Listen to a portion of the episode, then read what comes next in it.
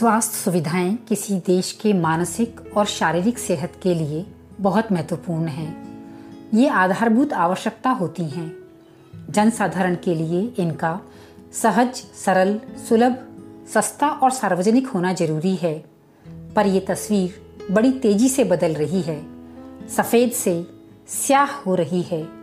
आज इसी पर बात। भगवान तुम्हारे हाथों में।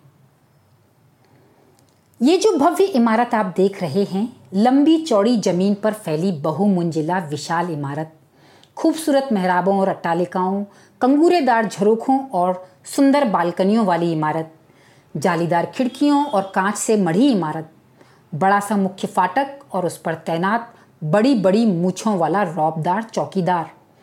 प्रवेश के द्वार के साथ ही लगी कार पार्किंग, लंबा चौड़ा दालान, स्वतः खुलने वाले कांच के दरवाजे अंदर खूबसूरत फानूस, विघ्नहर्ता की कई फुट बड़ी पीतल की प्रतिमा बड़े बड़े रंगीन टीवी, सीसी कैमरे और गद्दीदार महँगे सोफे से सुसज्जित स्वागत कक्ष और वहाँ काउंटर पर बैठी हूर। भवन पूरी तरह वातानुकूलित, ऊपर नीचे आने जाने के लिए लिफ्ट, अत्याधुनिक उपकरणों और सुविधाओं वाले मन को मोह लेने वाले आंतरिक सज्जा, सुंदर और आरामदायक कमरे।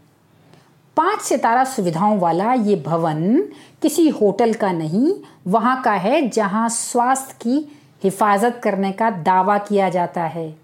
ये एक निजी अस्पताल है। स्वास्थ्य सेवाओं के निजीकरण का एक फ़ायदा तो मिला। इतनी खूबसूरत जगह पहुंचकर व्यक्ति फील गुड करता है वीआईपी महसूस करता है। स्वस्थ हो या न हो, इस फीलिंग के साथ बाहर आता है या परलोक को प्रस्थान करता है कि वो इस पृथ्वी का सबसे कीमती क्रिएचर है। अब कीमती है तो कीमत तो वसूली जाएगी। माना, हमें ये लंबी चौड़ी ज़मीन सरकार से इस नोबेल प्रोफेशन के लिए मुफ़्त में मिली है।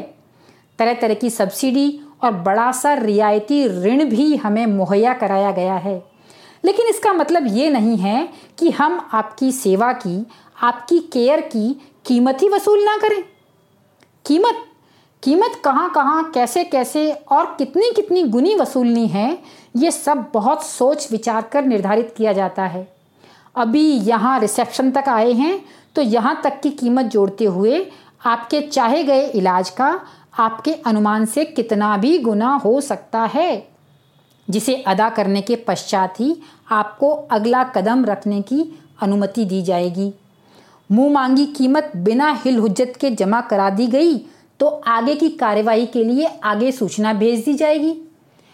आपके अंदाजे से ज़्यादा इतनी बड़ी रकम एक साथ जमा कराने में असमर्थता ज़ाहिर करने की गलती की गई तो फिर कुछ भी हो सकता है। जितना दे सकते हैं, लेकर फिर यूँ ही अनंत काल तक इंतज़ार के लिए छोड़ दिया जा सकता है। शेष रकम जमा करने के बाद भी कछुए से भी धीमी गति से इलाज के लिए कार्रवाई की जाए। रकम जमा न करा पाए तो ये भी हो सकता है कि रोगी के हाथ पैर बांधकर पलंग से नत्थी कर दिया जाए या टांका लगा चुकने के बाद फ़ीस के अभाव में तुरंत उन्हें तोड़कर पहले से बदतर स्थिति में ला दिया जाए।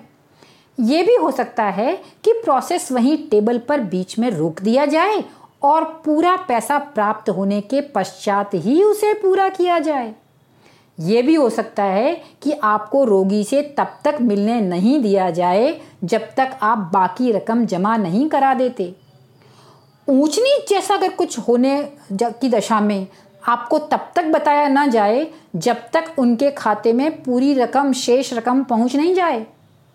ये भी हो सकता है कि बकाया के चुकता करने के बाद ही मृतक की देह परिजनों को सौंपी जाए।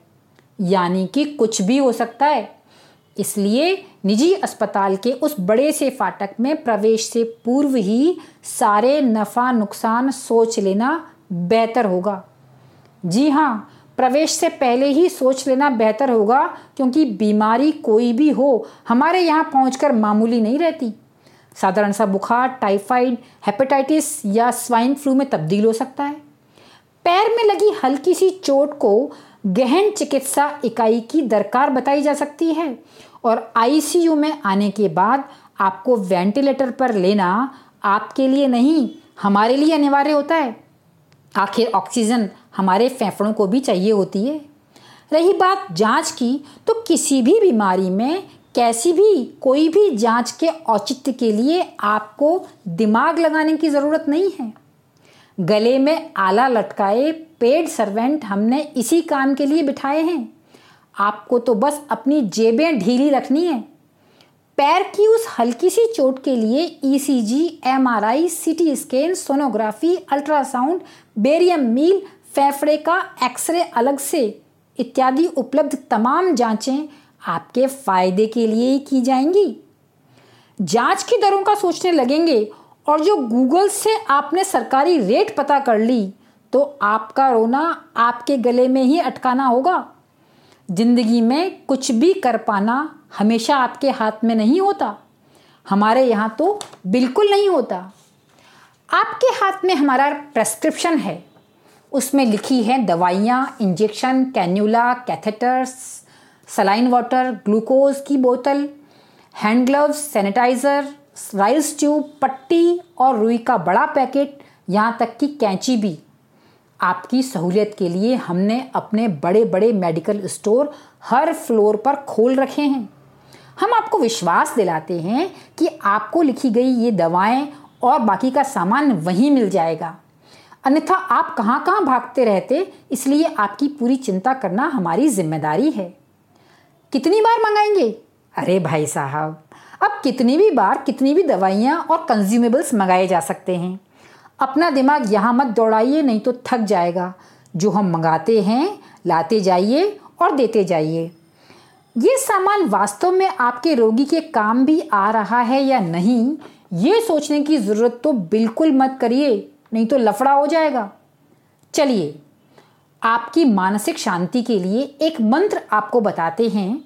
इसका लगातार जाप करते रहने से आपका कल्याण होगा। अब सौंप दिया जीवन का सब सार तुम्हारे हाथों में। है मौत तुम्हारे हाथों में और जान तुम्हारे हाथों में।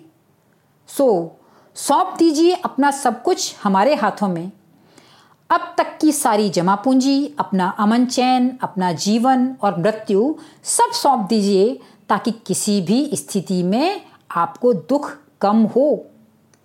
आपके लिए भले दुख का कारण रही हो महामारियाँ, हमारे लिए तो महाकमाई का द्वार खोल देती हैं। इन दिनों किसी भी बीमारी या इलाज के लिए आए रोगी का पाँच, सात, दस, बीस निजी अस्पतालों का चक्कर लगाना सुनिश्चित करने के बाद ही उसे इलाज के लिए हाँ कहने का नियम है। वो भी ऊपर से अप्रोच के बाद। हमारे यहाँ बेड उपलब्ध नहीं है कि रटे रटाए जवाब से शुरुआत करते हैं और उधर से आते कातर स्वर की गहराई और आग्रह के अनुसार बेड की रेट तय की जाती है। एक दिन के लिए एक बेड की राशि लाखों में हो सकती है। भुगतान पैकेज की दर के अनुसार होता है। मामूली नेगोशिएशन भी कभी कभार दिखावे के लिए कर लिया जाता है, ताकि उन्हें सौदे में फ़ायदे का भ्रम रहे। हम तो बस तेल और तेल की धार देखते हैं। कोरोना नहीं है तो भी कोरोना प्रोटोकॉल चार्जेस अनिवार्यता लगाए जाते हैं। Special room PPE kit, corona इत्यादि की जाँच और उसकी रेट या असली नकली जाँच पर ज़्यादा चूँ चपड़ की तो एक ही जवाब है कि भाई, रोगी को यहाँ लाने की ज़रूरत नहीं है। इससे तो अच्छा है, रोगी के लिए कब्र खोदने में उसी की मदद ले ली जाए या अंत्येष्टि स्थल उसी की पसंद पूछकर तय कर दिया जाए। अस्पताल हमारा है, किसी के बाप की जागीर थोड़ी ही है। हमारा मन होगा तो इलाज करेंगे, नहीं होगा तो नहीं करेंगे। ऐसे कैसे कोई मना कर सकता है इलाज करने के लिए? इलाज अस्पताल में कैसे कोई मना कर सकता है? कोई रेगुलेशन कोई नियम, कोई कानून तो होगा? है भाई, सब कुछ है, पर भारत स्वतंत्र भी है। जब लोग संविधान का ही नहीं मानते तो किसी और का क्या मानेंगे? फिर साठ गांठ के गठबंधन के भी नियम होते हैं। हम जैसे दानदाताओं की बहुत दरकार होती है सभी राजनीतिक पार्टियों को चुनावी सवर में, समर में विजयी होने के लिए। इस निजी अस्पतालों में विनियोग सीधे पीडीआई, यानी पॉलिटिशियन डायरेक्ट इन्वेस्टमेंट के द्वारा भी होते हैं, जिनका कोई कुछ बिगाड़ने की हिम्मत ही नहीं कर सकता। निजी अस्पतालों के मालिक बनिए की तरह बिहेव करते हैं। वो जानते हैं कि फिक्स इन्वेस्टमेंट हमेशा रेवेन्यू अर्निंग का रास्ता खोलते हैं। ज़्यादा इन्वेस्टमेंट यानी ज़्यादा आमदनी। मरीजों से मनमानी वसूली तो एक पक्ष है भाई साहब। वारे न्यारो तो उनके मेडिकल कॉलेज की सीटों की बोली लगाने पर होते हैं। वो भी सब कैश और एडवांस में। यही तो एकमात्र ऐसा पेशा है जहाँ अमाउंट कितना भी बड़ा हो, सब कुछ नगद नारायण में होता है। उधारी का तो सवाल ही नहीं। कुछ चोर जेबें भी होती हैं हमारे कपड़ों में, जिसे आप सरकारी विभागों से टाइप से उनके मरीजों का इलाज और कैशलेस मेडिकल इंश्योरेंस का नाम दे सकते हैं। तबीयत से फाड़ते हैं बिल यहाँ भी। आगे कोई देखने समझने वाला तो होता है नहीं। होता भी है तो एक टुकड़ा जितना उसे भी डाल देते हैं भौंकना बंद करने के लिए। यही हाल गरीबों के इलाज की हमारी अनिवार्यता का करते हैं।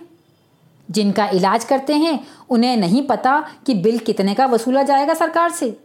और उस सरकारी तंत्र को ये नहीं पता चलता कि हमने उन मरीजों मरीजों का, गरीबों का इलाज भी किया है या उनका नाम पता, आधार कार्ड, बीपीएल नंबर और अंगूठा लगाकर ऐसे ही भगा दिया।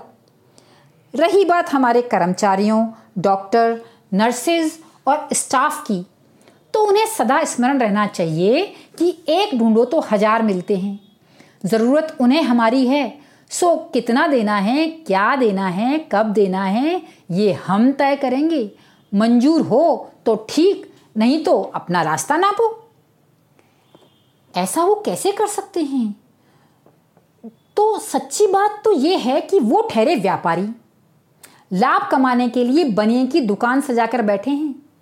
अब लाभ कितना हो, इसका जवाब है आकाश जितना।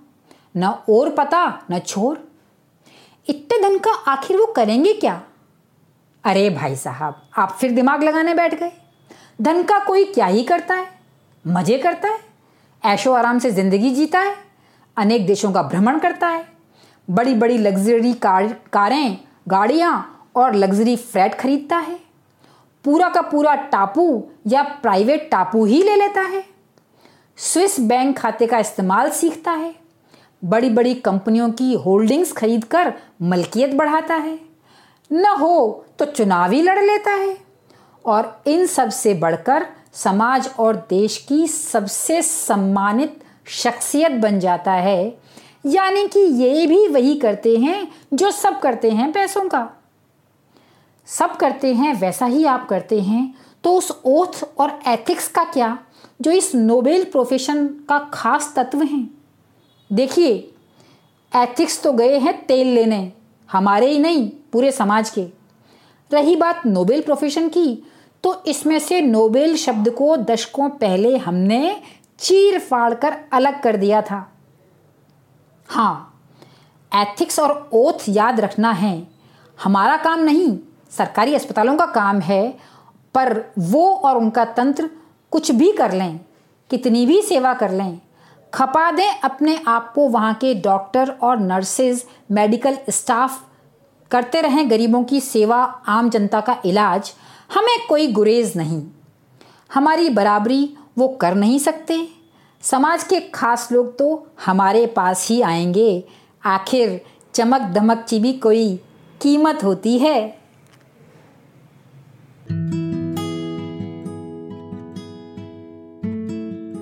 आप हर हफ़्ते मुझे सुन रहे हैं। विचार साझा कर मेरा हौसला बढ़ा रहे हैं। अपने महत्वपूर्ण सुझावों से मुझे लाभान्वित कर रहे हैं। ये सब मुझे प्रेरणा देता है। बस ऐसे ही आप भी चालू रहिए। मैं भी जारी रहती हूँ।